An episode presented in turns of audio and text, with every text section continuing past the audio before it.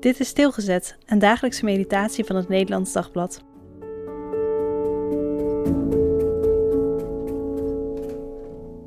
Michal, 2 Samuel 3 vers 15 Isbozet liet Michal ophalen bij haar man Paltiel.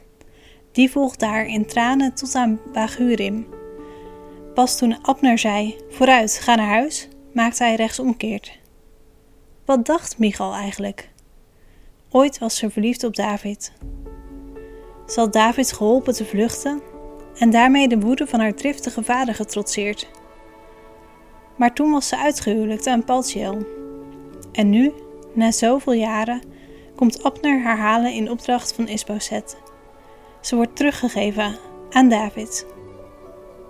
Wil ze dat nog wel? Paltiel treurt luid op, maar zij? Denkt ze aan haar oude liefde?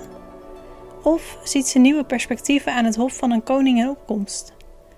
Het zal overigens niet makkelijk worden een plek te vinden binnen de groeiende harem. Bij Bagurim gaat ze de grens over. Dan wordt Paltiel teruggestuurd. Aan Davids mensen mag je nu geen rouw laten merken. En Michal? Keken ze hem nog na?